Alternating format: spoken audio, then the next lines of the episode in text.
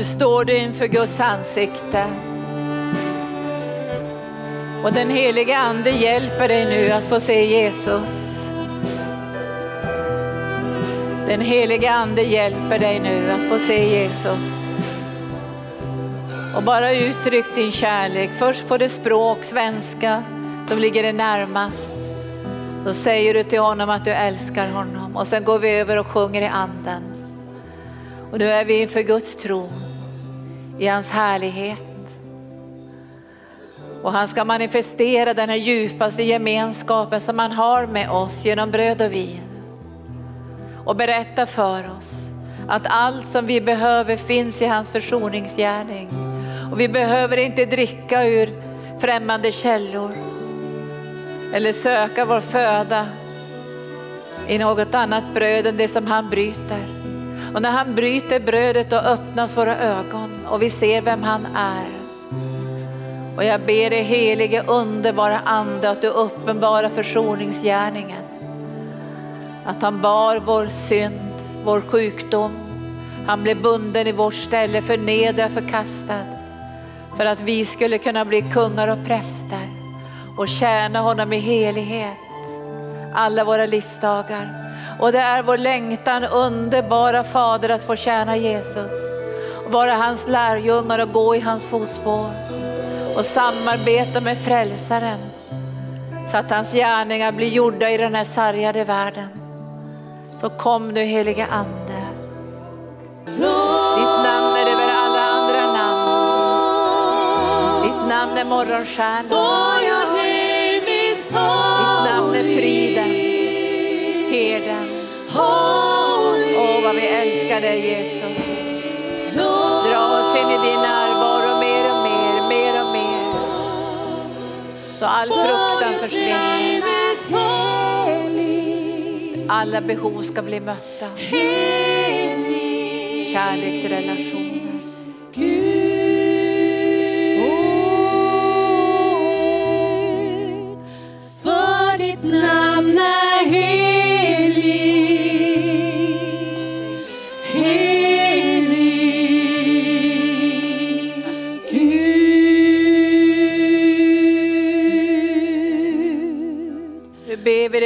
Underbara heliga Ande att du öppnar ordet och ger ljus som du gjorde med lärjungarna på Emmausvägen. När du talade ordet in i deras ande så blev deras hjärtan brinnande. Men när du bröt brödet och öppnades deras ögon och då såg de att det var du. Och därför ber dig heliga Ande att idag när vi bryter brödet så ska du öppna våra ögon så vi får se dig och försoningens underbara verklighet. Vi vill inte leva av hörsägner, vi vill inte leva av, av vad andra säger om dig. Så vi lägger handen på munnen, Herre, vi har talat så mycket. Men nu vill vi lyssna till ditt ord och beröras av din ande. Så kom heliga ande och ge uppenbarelse och klarhet om det dyrbara Jesu Kristi blod som renar från all synd. En försoning som är evig. Där vi har tillgång till Lammets blod för enstaka synder. Men vi vet att du bor i oss Jesus och vi vet också att vi vill inte synda. Vi vill förhärliga dig och älska dig och följa dig och lägga ner våra liv på altarplatsen för ett högre syfte. Så kom heliga ande och verka nu och fördjupa kärleksrelationen. Fördjupa kärleksrelationen i Jesu namn. För det finns bredd och det finns längd. Men Herren säger att det finns höjd och det finns djup. Och han längtar efter att få uppenbara fullheten av hans kärlek som finns i sonen den älskade. Så kom helige ande. Tack Jesus. Halleluja, tack Jesus. Åh, vilken underbar dag. Tack Jesus. Tack lovsångare. Ska du svänga den så att jag hör mig? Den här. Vi skulle kunna fortsätta nu två timmar till. Visst känns det så Kari? Känns det så Eva? Förra söndagen så talade vi om tacksamhet men också om att stämma våra hjärtan till lovsång och tillbedjan. Jag är jätteglad att se er alla här idag och vi hade fantastiskt fina medarbetardagar. Visst var det härligt? Och vi kände liksom att smörjelsen har ökat, Guds närvaro har ökat. Och när Guds närvaro ökar så drar han oss till sig. Märker ni det? Plötsligt när du går ut i skogen och går kanske så plötsligt säger han stanna upp, jag vill säga någonting. Och så stannar du upp och så börjar Herren tala in i ditt liv. Sina kärleksord och sin uppmuntran och sin styrka och sitt profetiska så du börjar se med hans ögon. Häromdagen så läste jag Jobs bok och det är ganska många kapitel där han diskuterar med Gud fram och tillbaka, fram och tillbaka. Nästan 40 kapitel. Och sen börjar Gud tala till honom och så säger var var du när jag gjorde det här? Och så pekar han på hur han skapade jorden och hans omsorg med hela skapelsen. Och då säger ju, säger ju Job så här, nu, jag har pratat en och två gånger men nu lägger jag handen för munnen. För det här är alldeles för underbart. Och så kommer den här längtan i hans hjärta att nu vill jag inte bara höra talas om dig, jag vill se dig ansikte till ansikte. Och det är något som Gud håller på att göra i våra liv. Eller hur? Det är något som sker nu. Och jag tror hela församlingen blir delaktig i den här smörjelsen som är över oss och som kommer att dra oss närmare hans hjärta. Och det betyder ju också att han får ett ökat förtroende för oss, för det är kärleken som kallelsen som grundas eller får sina rötter.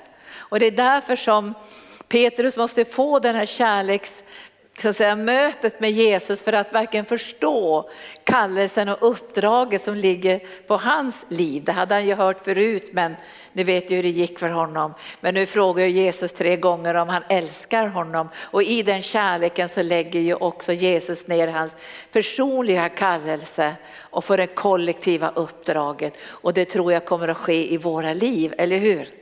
Alltså det individuella, det här personliga, det förenas med det stora kollektiva uppdraget. Nu läser jag, jag läser inte så mycket sådär i tidningar men ibland så leder Gud mig att läsa och nu har jag läst en hel del om olika åsikter gällande tionde. Och då vill jag bara säga till det så här precis nu att tiondet är inte förankrat i lagen. Tiondet fanns långt innan lagen. Tiondet hör ihop med Abrahams välsignelse. Det hör ihop med Abrahams välsignelse, han som blev rättfärdig genom tron på Guds löfte. Och när han bär fram vin och bröd inför Melkisedek som är en bild på Jesus, evighetens konung, då kommer ju också kungen av Sodom dit och säger nu ska vi dela på bytet så att du kan få del i bytet Abraham. Och det säger Abraham aldrig. Du ska aldrig någonsin få säga kungen i Sion att du har, i Sidon att du har gjort mig rik. Därför Abraham gjorde sig totalt beroende av himlens konung och du och jag har delaktighet i Abrahams välsignelse. Och när vi kommer in i, i, i tider, kanske inte precis nu men längre fram, där vi inte kommer att få köpa och sälja utan vilddjurets märke. Då behöver vi ha tränat i vårt givande och fått en fasthet och en struktur. Så att vi i den fastheten och strukturen kan bli mer och mer generösa i vårt givande. Men tiondet blir en plats där du och jag varje månad får proklamera, jag har gjort mig beroende av dig Gud. Att mitt tionde är en kärleksförklaring till Jesus. För vi lever i ett kärleksförbund med Gud. Det är ett kärleksförbund. Så allt som vi gör och allt som vi uttrycker för honom är i det här kärleksförbundet. Du vet även lagens förbund, vi har ju två förbund i Bibeln, vi har lagen och vi har nåden. Men även lagens förbund var ett kärleksförbund. Men Gud kunde inte komma så nära mänskligheten som han längtade efter, eller om jag talar om det judiska folket. Därför att bockar och kalvars blod kan bara överskyla synden. Och därför fick man offra offra gång på gång på gång på gång. När jag har läst gamla testamentet så känns det som att, att eh, stora delar av, av förgården och allt det där kring templet, det var väldigt mycket blod som rann där. Väldigt mycket blod. Men bockar och kalvars och djurs blod kan överskyla synden och sen måste man offra igen. Så gamla testamentet är också ett kärleksförbund. Men nya testamentet är ännu mer ett kärleksförbund. För då kan Gud på grund av att vi är försonade med Gud komma oss så nära. Genom Jesu blod kommer Gud oss så nära att han flyttar in i vårt hjärta. Tack Jesus. Och jag vill också tacka församlingen för all kärlek. Jag skrev till några ledare häromdagen så skrev jag just om tiondet och jag sa så här, vi i arken har gjort beslut att göra oss beroende av Gud. Och det beroendet hör ihop med kärleken, eller hur? Tappar vi kärleken så, så kan inte vi fortsätta det här arbetet. För allt beror på att vi älskar Jesus och är rädda om det som han har gett oss att förvalta. Och när vi bär det i våra hjärtan så är det som att vi, vår kärlek bara ökar, eller hur? Vi vill att det ska gå bra, det ska alltid finnas mat i huset. Vi önskar att allt det som Herren ska göra ska gå, lyckas väl. Visst är det så? Alltså vi börjar bli bedjare. Och när vi är bedjare så vet ju vi att Jesus är präst av evighet. Han har burit in sitt blod i det allra, allra heligaste och nu gör han tjänst i evigheten, kommer aldrig att dö. Och därför kan han gå in i det allra heligaste och be för oss och vara gott för oss. Och det är så viktigt för oss att höra Jesu böner för de är så underbara. Alltså när man hör Jesu böner så hör man, vi har ett framtid och ett hopp jag vill uppenbara min kärlek. Och så börjar han berätta allt det goda han har planerat för oss individuellt och församlingen. Och när han berättar det så fylls våra hjärtan med tacksamhet. Men vi har också talat om förväntan. För jag, jag satt och tänkte på mitt eget liv. Jag har tjänat Herren så jättelänge, men när jag var ung så, så pratade vi en del om känslor. Och jag, jag, minns att jag sa så här en gång, de starkaste känslorna i mitt liv, sa jag när jag var ung, det är faktiskt tungsinne, depression och ångest eller fruktan. Alltså det ligger som en, som en filt över mitt liv. Och så tänkte jag förra söndagen, vad är det för känslor som dominerar mig idag? Det är tacksamhet. Men i den tacksamheten så gömmer sig en annan känsla som jag verkligen älskar. Det är förväntan. Och idag ska du ha förväntan på Guds ingripande, Guds mirakel, Guds beröring, Guds kärlek. Du ska ha förväntan och det är en känsla som den helige ande längtar efter att få ge dig och mig. Och jag tror att vi är på väg in i en tid av mirakler. Jag är nästan helt säker på det. Att när Guds ande kommer att uppenbara sig så kommer det att bli lättare för dig och mig att ta emot ifrån Gud utifrån Jesu försoningsgärning, det fullbordade verket. Så idag ska jag tala om Jesu blod. Några saker om Jesu blod och vi ska påminna dig om det så vi sen kan gå in i nattvardsfirandet med stor förväntan, stor glädje och stor tacksägelse. Det första jag vill att du ska veta ifrån första Petrus 1 och 15 är att du är köpt med blod. Alltså djävulen, han, vet jag, han tog ju över på grund av Adam och Eva. Som lämnade över auktoriteten. Och all, ni vet ju allt med syndafallet. Och det gick inte att köpa loss människorna. Det står ju i Bibeln så här, vem kan köpa loss människorna? Vem kan ge lösen för sin broder?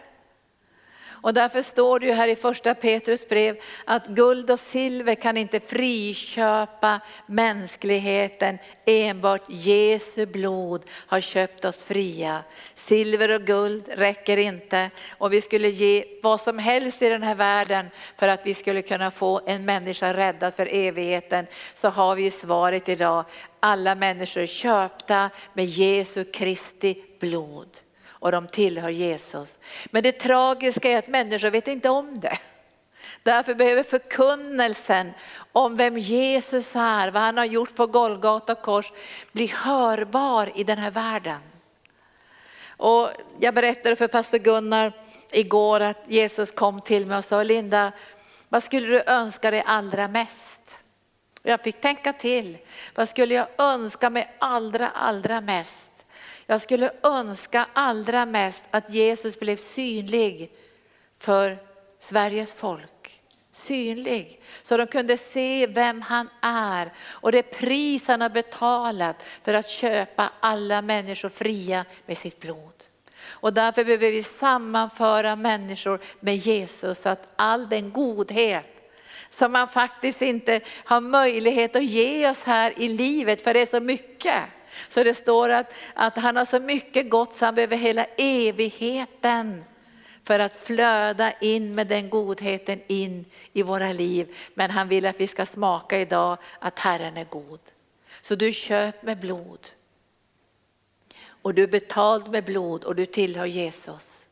Och han kan göra anspråk på dig. Men när du möter Jesus så kommer inte han med de hårda orden och de tuffa anspråken, utan du kommer att höra hans vilja i ditt liv mer som en kärlekens viskning. Och därför behöver du ta tid för att kunna lyssna in Guds röst i ditt liv. Han kommer inte att jaga dig, han kommer inte att pressa dig, han kommer inte att och, och lägga sin vilja som ett ok över ditt liv. Utan när du kommer nära Gud så kommer det att väckas i ditt hjärta en sån längtan att få förhärliga honom och älska honom och få del i hans liv. Visst är det så? Så det jag vill säga först nu det är att det nya förbundet är mera än det gamla förbundet ett kärleksförbund. För Gud kan komma oss närmare. Och när Jesus talar om det här i Johannes kapitel 6 så reagerar ju judarna.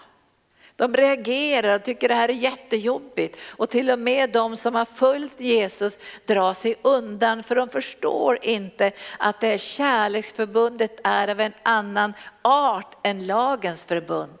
För i det här nya förbundet ska Gud skriva in sin vilja i våra hjärtan. Och han ska ta ut det här stenhjärtat och ge oss ett annat hjärta, det har ni läst i Hesekiel. Alltså han vill komma oss nära genom blodet. Alltså här ser vi Guds längtan att komma oss nära, eller hur? Det var ju det som var själva skapelsens så att säga, syfte och tanke. Att Gud skulle komma människan nära och leva i en andlig kärleksrelation med henne. Och när det gick förlorat så var det en sån djup sorg i Jesu hjärta. Och då vet vi att då kom det första förbundet, lagens förbund. Och nu lever du och jag i nådens förbund. Och nu ska jag läsa vad Jesus säger här i kapitel 6 och versen 51. Jag är det levande brödet som har kommit ner från himlen och den som äter av det brödet ska leva i evighet. Och brödet som jag ger är mitt kött för att världen ska leva. Jag säger sanningen, säger han i kapitel 6 och i versen 52. För judarna de börjar ju tvista med varandra. Hur kan han ge oss av sitt kött att äta? Jesus svarar, jag säger er sanningen, om ni inte äter människosonens kött och dricker av hans blod så har ni inte liv i er. Den som äter mitt kött och dricker mitt blod har evigt liv och jag ska låta honom uppstå på den yttersta dagen. För mitt kött är verklig mat och mitt blod en verklig dryck. Här ser vi den här djupaste längtan efter gemenskap. Och så säger han så här, den som äter mitt kött och dricker mitt blod förblir i mig och jag i honom. Liksom den levande fadern har sänt mig och jag lever genom fadern så ska också den som äter mig leva genom mig. Här ser vi tydligt att det nya förbundet är ett kärleksförbund. Alltså han vill vara oss så nära att hans liv blir ett med vårt liv. Det är förbund. Och i förbundet så säger Gud, allt det som jag äger är ditt. Och allt som du äger är mitt. Och det här är ju en bild på äktenskap, eller hur? Nu har vi i många äktenskap äktenskapsförord, det har inte Jesus. Så man skriver sådana här juridiska dokument att de här miljonerna tillhör mig, men du kan få en liten skorpa. Jag vet ju folk som har varit i sådana äktenskap där när skilsmässan kommer så finns det ingenting. Därför allt är äktenskapsförord. Så den andra personen äger ingenting. Men jag ska säga i det nya förbundet, tack Jesus. Allt mitt är ditt. Kommer ni ihåg att han fick säga det till den arga hemmavarande sonen? Men min son förstår inte du att allt mitt är ditt. I det här nya förbundet så vill Gud, Jesus komma oss så nära så han säger att mitt kött, mitt liv, mitt blod, allt som jag äger och har det är ditt och det kommer bli uppenbarat i försoningsgärningen. I det fullbordade verket på Golgata kors genom Jesu blod. Allt mitt är ditt. Det är det nya förbundet. Och därför behöver den helige ande uppenbara vad han har gjort för oss, vad, vad det här innebär. Och att du och jag kan gå med frimodighet till nådens tron och hämta ut det som vi behöver. Därför att det är ett förbund med blod. Ingenting kan skilja oss ifrån Gud. Och då ska vi se bara på ett annat bibelställe som jag tror kommer att uppmuntra dig, den här frimodigheten att gå fram till nådens tron. Och Herren säger, alltså det banas en väg genom blodet. Det är bara genom blodet som den här vägen banas. Därför utan blod ges ingen förlåtelse. Så är det. Även om vi människor i världen skulle förlåta varandra så är det inte juridiskt giltigt inför Gud. Därför att det är bara med blod som förlåtelse ges. Och därför måste vi berätta tydligt för människor att när de bekänner sina synder är han trofast och rättfärdig och renar oss med Jesu blod och förlåter oss och renar oss med Jesu blod. Jesu blod är ett renande blod.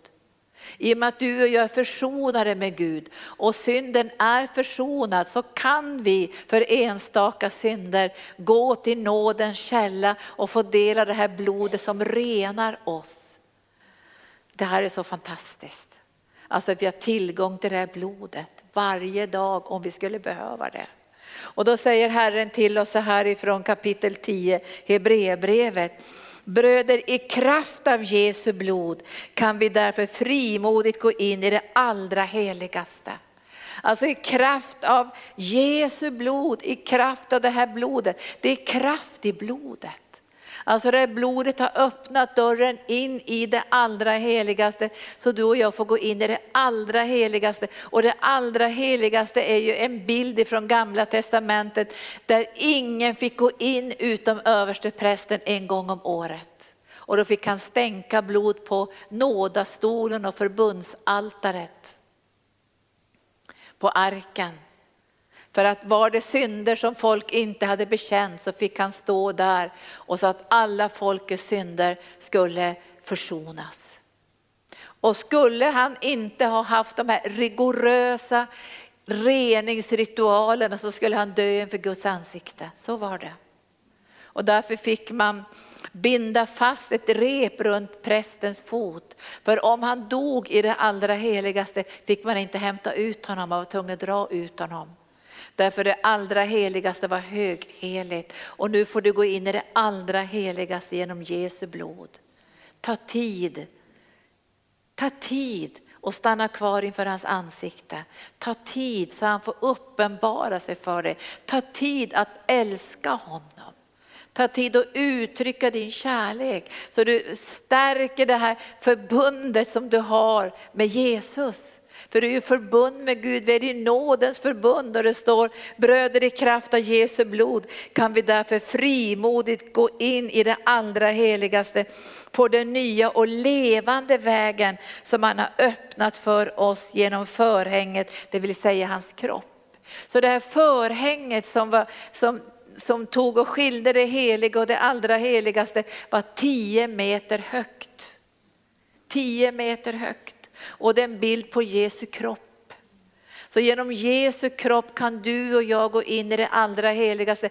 Tänk på det när du tar nattvarden idag. Att det är Jesu kropp som är det förhänget. Och att du, när du, du får bara minnas och påminna dig om att genom hans kropp, genom hans död på Golgata kors får du gå in i det allra heligaste och möta Gud ansikte till ansikte och göra anspråk på allt det som han har vunnit för dig. Det är därför som vi här i arken påminner oss gång på gång att vi har biblisk helande tjänst. Vi har biblisk helande tjänst. Och vad är biblisk helande tjänst? Jo, vi sammanför människor med Jesus som lever. Han är ingen idé eller någon teologisk uppfattning, han lever. Och vi sammanför människor med den älskade. De får möjlighet att, att tvätta hans fötter med sina tårar. Det är väldigt många här i arken som har tvättat Jesu fötter med sina tårar, eller hur? Vi har människor som gråter väldigt ofta på grund av sorg eller smärta eller lidande eller saker de går igenom. Andra gråter för att de älskar Jesus och ni har tvättat hans fötter med era tårar. Därför är det på riktigt förstår ni. Det är på riktigt. Och jag tror också att ni gett honom hälsingkyssen, det gjorde vi idag. Eller hur? Vi gav honom hälsingkyssen i vår lovsång och vi bara kände Jesus, du är så dyrbar för oss, du är så vi älskar dig så mycket och sen hällde vi vår olja över honom, eller hur? Vi hällde våra liv över honom. Vi sa våra liv har inget värde i sig själv annat än att få bära ut evangelium till en sargad värld. Så när du tar nattvard idag ska du tänka, hans kropp bröt sönder för att du skulle kunna få gå in i det allra heligaste och hämta det som han har vunnit för dig med sitt liv och med sin död. Och han säger så här, på den nya och levande vägen genom förhänget, det vill säga sin kropp. Vi har en stor överste präst över Guds hus.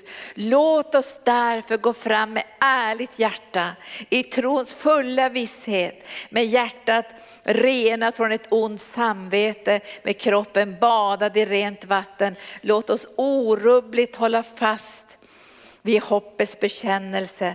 För han som har gett oss löftet, han är trofast. Han som har gett oss löftet, han är trofast. Vet du, det är det mest dyrbara att veta att blodet är garanten för hans trofasthet. Han kan aldrig ändra sig.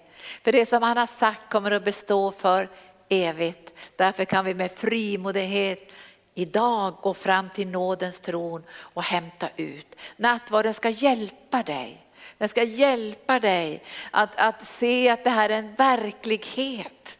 Att vi lever i en verklighet, att vi lever i, i, det, i, det, ska säga, i livet efter korset. Och nu ska jag läsa också ifrån nionde kapitlet där det står ifrån versen 11, Kristus som överste präst. Men nu har Kristus kommit som överste präst för det goda som skulle komma. Inte det dåliga, inte det misslyckade, utan det goda som skulle komma. Det är därför som Gud lägger i ditt hjärta den här förväntan. Eller hur? Det kommer att lösa sig. Han kommer att hitta en utväg, han kommer att hjälpa dig. Men kanske du säger, men jag har sådana otroliga frestelser och prövningar. Men vad säger han då? Han säger så här att han ska bereda en utväg så att du kan härda ut i prövningen. Därför du ska förvänta dig det goda. Kommer du ihåg vad, vad han säger? Idel goda gåvor och fullkomliga skänker kommer ovanifrån, från himlaljusets fader. Där sker ingen växling mellan ljus och mörker. Känner du Guds kärlek nu? Sker ingen växling? Och våra liv växlar ju på ett sätt. Och därför får vi inte låta omständigheterna styra och ibland behöver vi lägga handen för munnen. För ibland kan vi bli arg på Gud och jag träffade en flicka häromdagen som var arg på Gud. Man får lägga handen för munnen. Och så får man säga heliga ande, uppenbara Jesus, jag får se det goda. Allt det goda som är skänkt genom evangelium. Och då kommer den heliga ande och hjälper oss till att få se djupen bredden, höjden och längden av den här kärleken som gör att Gud får möjlighet, Fadern får möjlighet att uppenbara all sin fullhet genom kärleken som är uppenbarad i Jesus. Och då säger han så här, han är överste prästen genom en större och fullkomligare tabernakel som inte är gjort med människohänder och alltså inte tillhör den här skapelsen, så gick Jesus in i det allra heligaste en gång för alla, inte med bockars och kalvars blod, utan med sitt eget blod och vann en evig återlösning. En evig återlösning. När du och jag börjar förstå den eviga återlösningen så försvinner all fruktan. Och därför står det i Bibeln att, att Jesus var tvungen att bli som en av oss för att han skulle segra över döden. Så all fruktan för döden skulle försvinna i våra liv och vi skulle kunna få leva ett liv i hans kärlek utan fruktan. Så gick han in i det allra heligaste. Jag har sett det här en gång när han gick in med det allra heligaste med blodet. Och den helige ande bara längtade. Får jag åka snart, får jag åka snart, får jag åka snart? Inte riktigt än säger Jesus. Jag måste lägga, blodet måste komma i det allra heligaste. Men sen faller andan. Och anden betyder att nu kan det nya förbundet instiftas i hans blod. För en nära andlig kärleksrelation där han hade längtat efter ända från syndafallet och han säger att kvinnans säd, sonen, ska trampa sönder ormens huvud och han ska återföra den andliga kärleksrelationen in i den här världen. Därför behöver du och jag predika evangelium om Jesus och försoningsgärningen och vad han har gjort för oss och att vägen är öppen och han säger välkommen hem. Och vi behöver springa hem. Och idag så kommer den heliga ande att påminna dig genom nattvarden om allt som Jesus har gjort för dig. Och du bara kommer att känna tack Jesus, tack Jesus, tack Jesus, tack Jesus, tack Jesus. Och så säger han så här. Om nu redan blodet av bockar och tjurar och askan från en kviva, kviga kan stänkas på de orena och helga till yttre renhet. Hur mycket mer ska då inte Kristi blod rena våra samvete från döda gärningar till att tjäna den levande guden. Han har genom den helige ande framburit sig själv som ett felfritt offer åt Gud. Visst blir vi tacksamma? Ett felfritt offer åt Gud. Och Gud säger, jag är nöjd. Jag är nöjd, det räcker nu. Nu kan jag ge människor din rättfärdighet så de kan stå inför mig heliga och rena på grund av ditt blod. Och det är det som vi kan göra idag. Vi kan stå heliga och rena i full trosvisshet inför Guds tron. Därför vi kan tillräkna oss en rättfärdighet som inte kommer genom gärningar utan genom Jesu Kristi blod på Golgata kors. Så ropar hela evigheten, du är godkänd. Du är godkänd du är godkänd. Och det renar oss från det här döda samvetets gärningar till att tjäna den levande guden. Och jag tror idag kommer att väckas en sån längtan i de flesta av er idag. Jag vill tjäna Jesus mer. Jag vill följa honom mer. Jag vill predika mer om honom. Jag vill dela evangelium. Jag vill be för människor. Jag vill lösa blodets rening i deras liv. Jag vill förmedla själens helande och kroppens helande. Så det kommer att väckas en sån längtan idag. Så stanna kvar en liten, liten stund vid nattvardsbordet och så bara tackar du frälsaren. Bara tacka frälsaren. För genom blodet har vi kommit nära. Vi kan inte komma nära genom egna gärningar. Vi kan inte komma nära genom att vi ber mycket eller sådär. Det är på grund av Jesu blod som vi kommer nära. Men när vi stannar upp så påminner vi oss om hur nära Jesus vi lever genom hans försoningsgärning. Och nu ska jag bara två bibelställen kvar. Jag ska läsa från Efesierbrevet hur vi har kommit nära genom Jesu blod och fått ett medborgarskap. Tack Jesus. Han säger så här i den andra kapitlet i trettonde versen i Efesierbrevet. Men nu genom Jesus Kristus har ni, kom, ni som var tidigare långt borta kommit nära genom Kristi blod. Så nu gäller inte bara det här så att säga, gamla testamentet var ju judiska folkets testamente och de som tog sig in i judendomen och ville bli, vara med i den judiska religionen, andligheten. Så vet vi att Gud har gjort judar och hedningar till ett enda folk genom blodet. Så vi får dela samma välsignelser. Alla folk, alla stammar, alla färger, alla kulturer får del av evangelium genom Jesus Kristus, genom försoningsgärningen. Och nu säger han så här i 16 versen, så skulle han försona dem båda med Gud i en enda kropp genom korset. Där han dödade fiendskapen, vet du, genom Jesu blod har fiendskapen brutits. Och därför behöver vi predika mycket om Jesu blod. För det står ju också i Uppenbarelseboken att vi övervann Satan i kraft av Jesu blod. Och det är bara Jesu blod som kan döda fiendskapen. Vi har mycket fiendskap i vår värld idag, eller hur? Och man försöker lösa det här med världsliga medel. Men jag vet idag att det är bara Jesu blod som kan döda fiendskapen. Och när människor får del av Jesu försoningsgärning och reningen i Jesu blod så blir vi syskon. Vi blir bröder, vi kommer att älska varandra. Och den kärlek som kommer genom Jesu försoningsgärning är en helt annan kärlek än den vi ska försöka åstadkomma i egen kraft. Genom blodet tas fiendskapen bort. Fiendskapen läggs under Jesu fötter och vi kommer att få se det här. Jag såg i morse profetiskt hur, hur ledare och, och, många som har talat negativt om Gud och skadat Kristi kropp eller varit kanaler för, för mörker i den här världen kommer att lägga handen för munnen.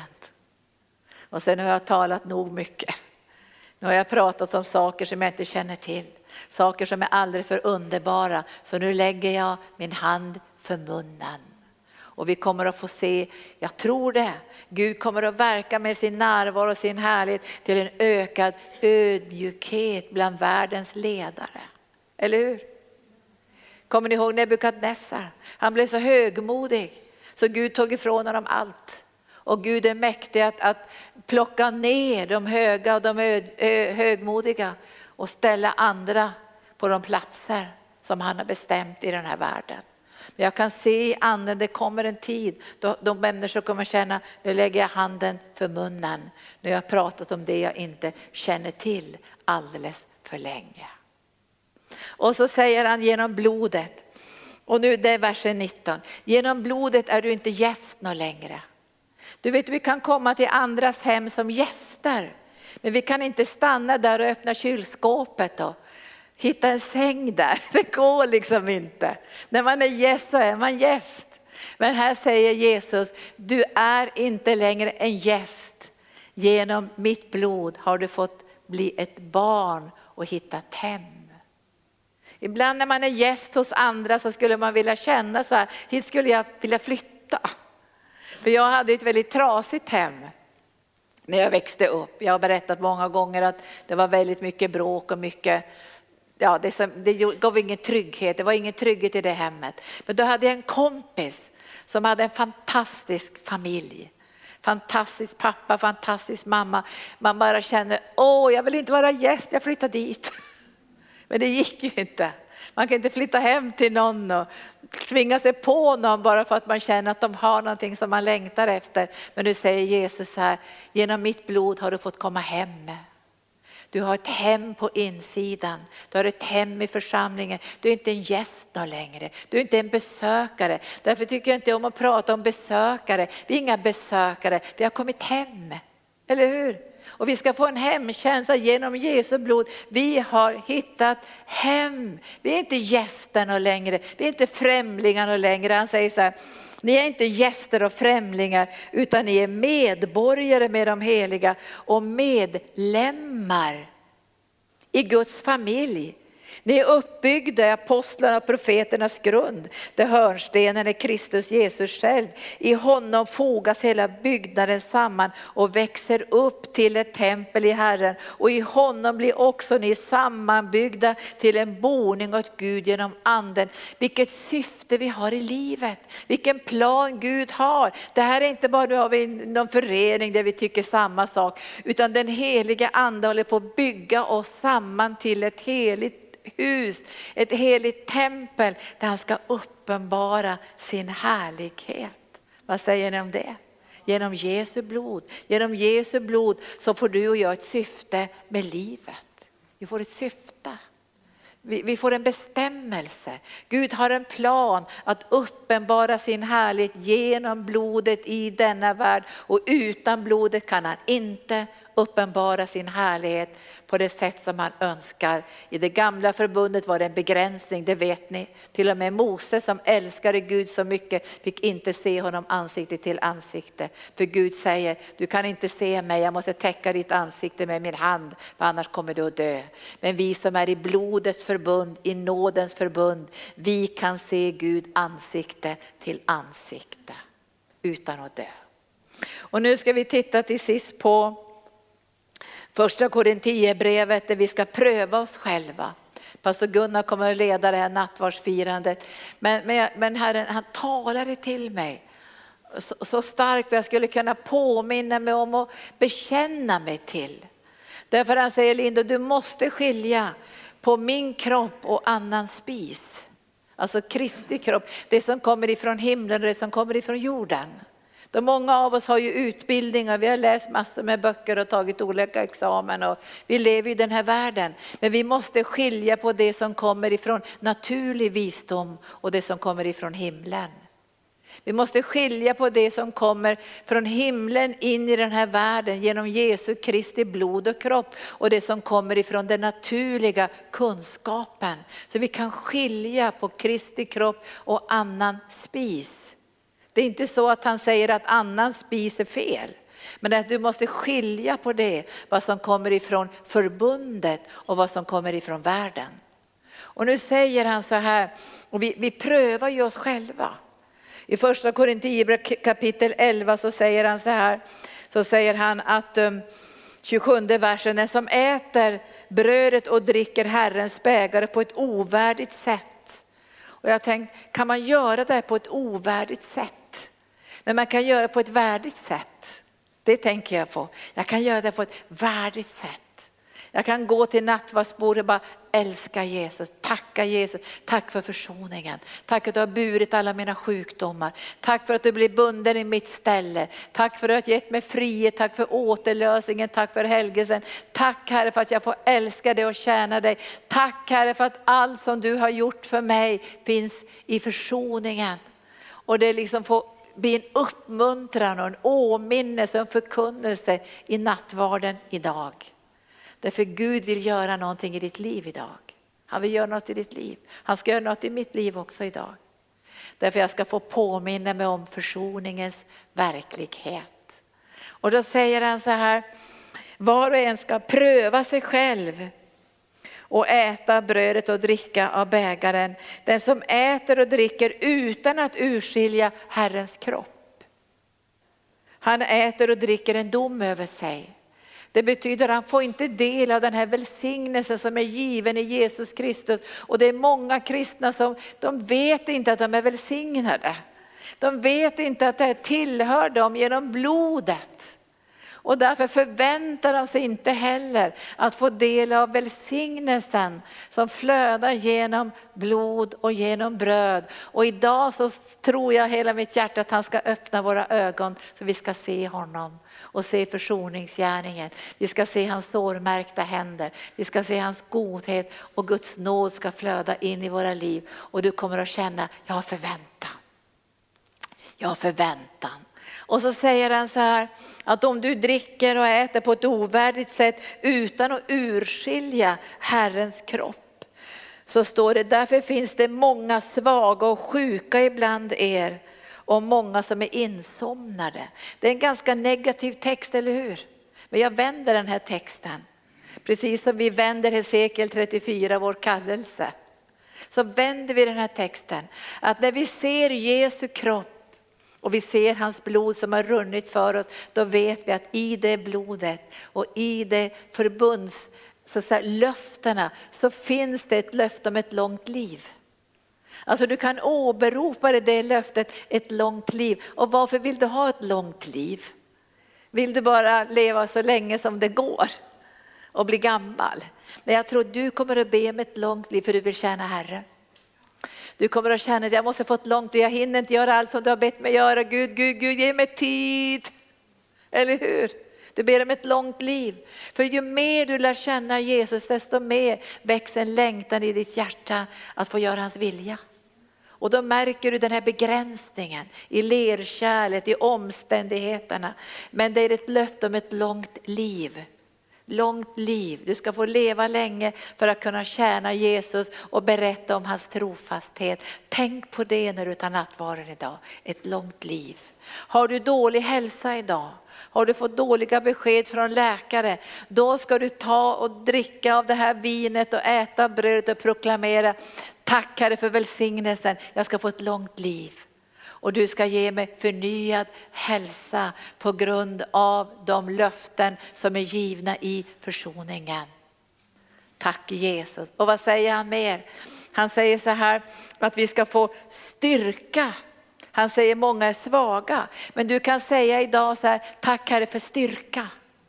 När jag äter brödet och dricker vinet så finns det styrka för mig, övernaturlig styrka i den helige ande. Och det ska du få idag.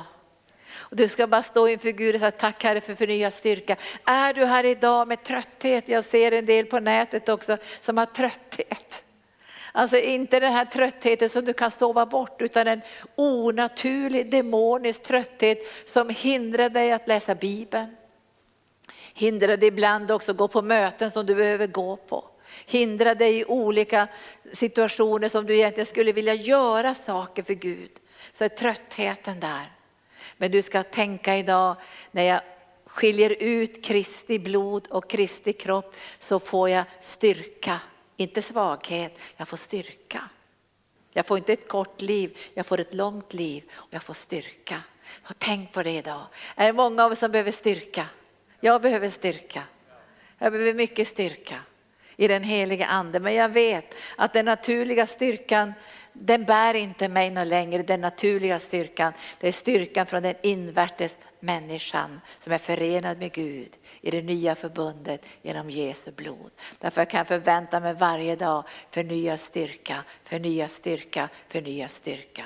Och sen står det också här till sist så står det att många är sjuka. Många är sjuka. Han säger, när ni har inte utskilt mig så finns det många svaga och sjuka bland er och ganska många insomnade. Svaga och sjuka. Och du och jag, vi skiljer ju på Jesu kropp och annan spis, eller hur? Så idag kan vi bara ha förväntan i våra hjärtan att vi genom tron på Jesus, hans försoningsgärning, tar emot hälsa. Och jag tror bröd och vin kommer att hjälpa dig idag. Det kommer att hjälpa dig. Så stanna upp när du har det här brödet i munnen och så tack underbara Jesus för helande. Bara kom nu och hela min kropp, jag har lite ont här, jag har lite ont där. Och jag ser flera av er här har artros, va? jag hör ordet artros. Flera av er har artros. Och en del av er har också högt blodtryck. Jag ser några av er lider också av astma. Jag, jag, ser alla möjliga som svagheter och sjukdomar. När ni, när ni tar det här brödet idag så ska ni bara proklamera, tack Herre för att du har gett mig hälsa genom din död på Golgata kors. Så stannar du bara upp och säger tack, tack, tack, tack, tack Jesus. Och det hjälper dig. Det hjälper dig att få en förankring och en trygghet och ett, en rot också i Jesu försoningsgärning. För det är där som allt har skett på Golgata kors för över 2000 år sedan när Jesus stod och uppstod för oss. Tack Jesus. Så är det så nu att du bär på sjukdom, svaghet eller rädsla att dö i förtid. Jag hör också att någon säger så här, nej min pappa dog ju tidigt på grund av den här hjärtsjukdomen och det verkar som att det går i släkten. Nu ska jag säga dig idag att det är en lögn, det går inte alls i släkten. Därför du är uttagen ur din släkt och inympad i det vackraste olivträd som har sina rötter i en evig källa. Så du har bytt, identitet, är det inte skönt det? För att läkarna kommer och frågar dig så här, går det i släkten? Då, då får du själv bestämma om du vill vittna. Och säga nej det går inte i släkten. För jag är döpt och jag har lämnat det gamla livet men ibland får man ju bara säga ja det fanns, här inne säger man aldrig i livet. Men man kanske ändå måste säga om de börjar pressa dig för mycket om släktsakerna. Men du är född på nytt, renad i Jesu blod. Du är i det vackraste förbundet. Det gamla förbundet var underbart men Bibeln säger det nya förbundet har en ännu större härlighet ännu större härlighet. Så det gamla förbundet det bleknar i jämförelse med allt som Gud har gjort genom Jesus Kristus. Och det nya förbundet är ett kärleksförbund, tänk på det. När jag åker nu till oasrörelsen och ska dela med präster och diakoner varför man inte ska öppna upp för nyandlighet eller släppa in det okulta eller främmande religion i sina kyrkor så är mitt enda argument det, det nya förbundets kärleksförklaring. Eller hur? Därför det nya förbundet förklarar att Jesus vill vara så nära att han ger sitt kött och sitt blod för att få den här närvaron till oss. Skulle vi då vilja dela honom med någon annan? Skulle vi öppna upp för främmande religioner och främmande andlighet? Skulle vi gå in på vägar som han har sagt, gå inte in på de vägarna. Utan när du tar nattvarden idag så kommer du att känna att du kommer att älska Jesus så mycket. Mer och mer och mer att du bara kommer att känna Gud, finns det någonting i mitt liv som är orent så tvätta bort det med blodet. För jag vill in i din helgelse, din återlösning. Jag vill in i din visdom, in i allt det som finns för mig genom försoningen som en verklighet. Och jag hoppas att du idag ska bara få känna att det händer också något i ditt hjärta när du får påminna dig om vem han är och vad han har gjort för dig. Tack Jesus. Så nu pastor Gunnar får du leda oss in i nattvardsfirandet och du som är nu på nätet, du tar fram också bröd och vin eller saft eller något som du har och sen ska du vara med oss i den här fantastiska nattvardsfirandet och vi ska påminna oss om en kärlek som aldrig någonsin kommer att sina. En relation som aldrig någonsin kommer att gå sönder därför den är förankrad i himlen. Och idag så ska vi höra lite grann också, vad ber han för någonting? Vad ber han för dig? Vad tror du han ber för dig? Är det något du tänker på att han ska be för dig idag? Ja, att jag ska få ett evigt liv hos honom. Du ska få evigt liv hos honom och det har jag ju lovat redan. Ja. Du är förenad med honom, du har det eviga livet inne i dig. Men det han säger till det är att han ska uppenbara ännu mer vad det här eviga livet innebär här på jorden. För i himlen är det ju en sak, men det vill han uppenbara. För det är många, många som inte vet, det finns ingen kunskap om Gud i den här världen. Till och med när Paulus fick stå där vid, vid, i Aten och fick säga, jag ser att ni har många, många gudar men ni har ett altare här till en okänd Gud. Och så börjar han berätta om Jesus och uppståndelsen. Tack Jesus. Vad tror du, vad skulle du tro idag att Jesus ber för dig? Vad tror du han ber? Eh, att eh, eh, han, sanningen ska sätta mig fri och, och det liv som han har. Tack, precis det ber han, det hör jag ju för dig. Han säger att det är sanningen. Men så säger han så här också till det att det är kärleken till sanningen. Och idag ska han lägga ner en ännu större kärlek i ditt hjärta så att kärleken till sanningen ska ge en sån frihet. För när du har sett honom försvinner all fruktan. För han säger också så här, du har känt dig, du har känt dig trängd säger han, men du har aldrig någonsin varit instängd. För ingen kan stänga in dig, säger Herrens ande. För jag har fört ut på frihet. Och du ska få se mitt älskade barn vad den här friheten innebär. Så kom nu helige ande. Nu kommer en sån underbar smörjelse. För nu är sonens ande här och kärlekens ande här. Kom helige ande. Och jag ber när han får dricka vinet och bryta brödet idag så ska han känna Jesus.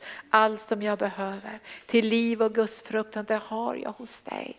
Men du måste öppna mina ögon så att jag ser det. Och Herren säger jag ska öppna dina ögon min älskade son och du ska få se allt det som jag har gjort för dig, bit för bit, bit för bit, bit för bit. Tack Jesus. Åh, tack Jesus. Ska någon förebedjare komma för att Gud verkar starkt i hans liv nu. Oskar ska du komma. Tack, nu kommer Guds ande, det är som smörjelse, som underbar kärlekssmörjelse. Tack Jesus, tack Jesus. Åh, vi bara prisar dig, tack Jesus, tack Jesus. Åh, vi prisar dig, tack Jesus, tack Jesus. Tack Jesus. Herren pekar på flera av er här, det är förnya styrka, förnya styrka i den heliga anda. Och i den styrkan säger Herren kommer att komma glädje på nytt. Därför när, när styrkan försvinner, säger Herren, så försvinner glädjen. Och han säger så här, han säger glädjen i Herren är min styrka. Och när Gud ger dig styrka idag, du påminner dig om att det finns styrka i försoningen, så kommer glädjen att komma tillbaka, en djupare glädje över att få tjäna Jesus. Det säger han. Vad tror du Gerd att Gud vill göra med dig? Vad tror du han ber idag? Han ber om styrka och glädje. Tror du han får bönesvar idag? Absolut. Om någon får bönesvar så är det väl Jesus. Va? Men nu får vi påminna oss om det när vi tar nattvarden. Att allt är färdigt, allt är gjort. Och så är vi så tacksamma med blodet. Och när djävulen attackerar så vet vi att vi övervinner Satan i kraft av Lammets blod och i kraft av vårt vittnesbördsord, av vår tacksägelse, vår upphöjelse av Lammet. När vi åberopar Jesu blod så händer det något i andevärlden. Därför Satan, han klarar inte av att hålla stånd mot Jesu blod, för han vet att det finns ingen köpeskildring som vi kan använda i den här världen för att köpa varandra till frihet. Det är bara Jesu blod. Och vi är alla köpta med Jesu blod.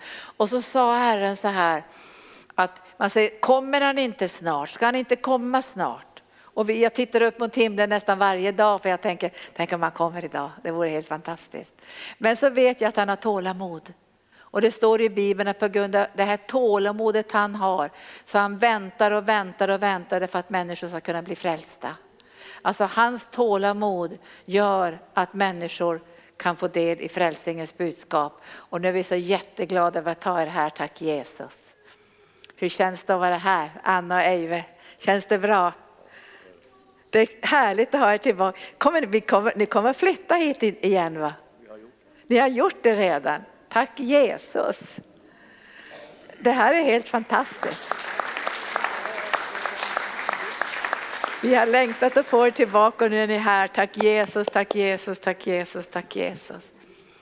Men nu måste jag lämna över till pastor Gunnar. Annars blir det inget stopp på det här. Tack Jesus.